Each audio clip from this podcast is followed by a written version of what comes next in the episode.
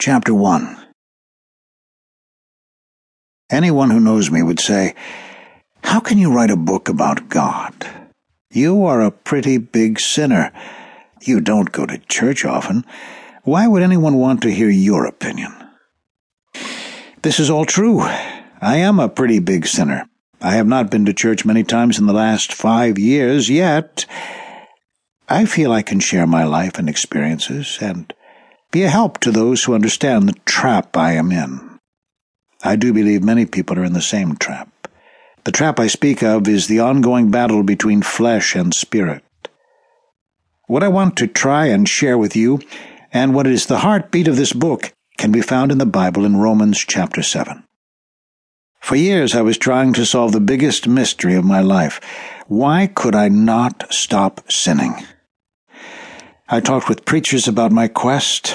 I also talked with Catholic priests, rabbis, street ministers, and many other religious people, but nobody could answer my question. One guest speaker at a church I went to, who used to play with the rock band Santana, told me I needed an exorcism. He kind of freaked me out and stalled my search. Then, by chance, I found myself at a small church in Albany, Oregon, I told the minister my question. He smiled and said, Oh, you're talking about Romans 7. He read it to me, and I was given the answer. Actually, it was more like the Bible understood my question. The relief I felt was enormous, and I began to sob. It felt so good to know God understood the battle I was going through, that I was not alone. And yes, he still loves me, regardless of myself and my sins. If in your heart you find that you wish you could be a better person but fall short, then Romans 7 should help you to understand why. Yet it is not an excuse to sin. It is there for you to understand the battle between flesh and spirit and to hopefully gain strength to sin less. Most important of all, is to never give up the battle to be your best. If you are in the battle of flesh and spirit, you will have days that you feel bad because you know you are not living right.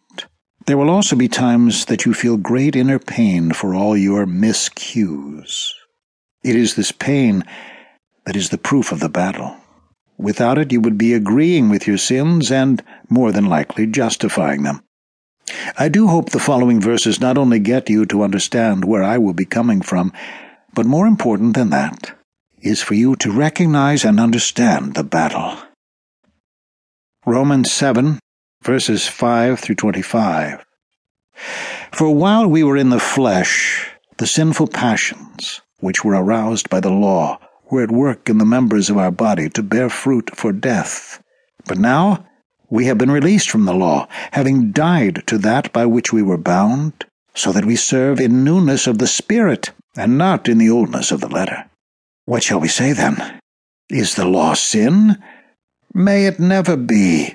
On the contrary, I would not have come to know sin except through the law. For I would not have known about coveting if the law had not said, You shall not covet. But sin, taking opportunity through the commandments, produced in me coveting of every kind. For apart from the law, sin is dead, and I was once apart from the law. But when the commandment came, sin became alive, and I died. And this commandment, which was to result in life, proved to result in death for me. For sin, taking opportunity through the commandments, deceived me, and through it killed me.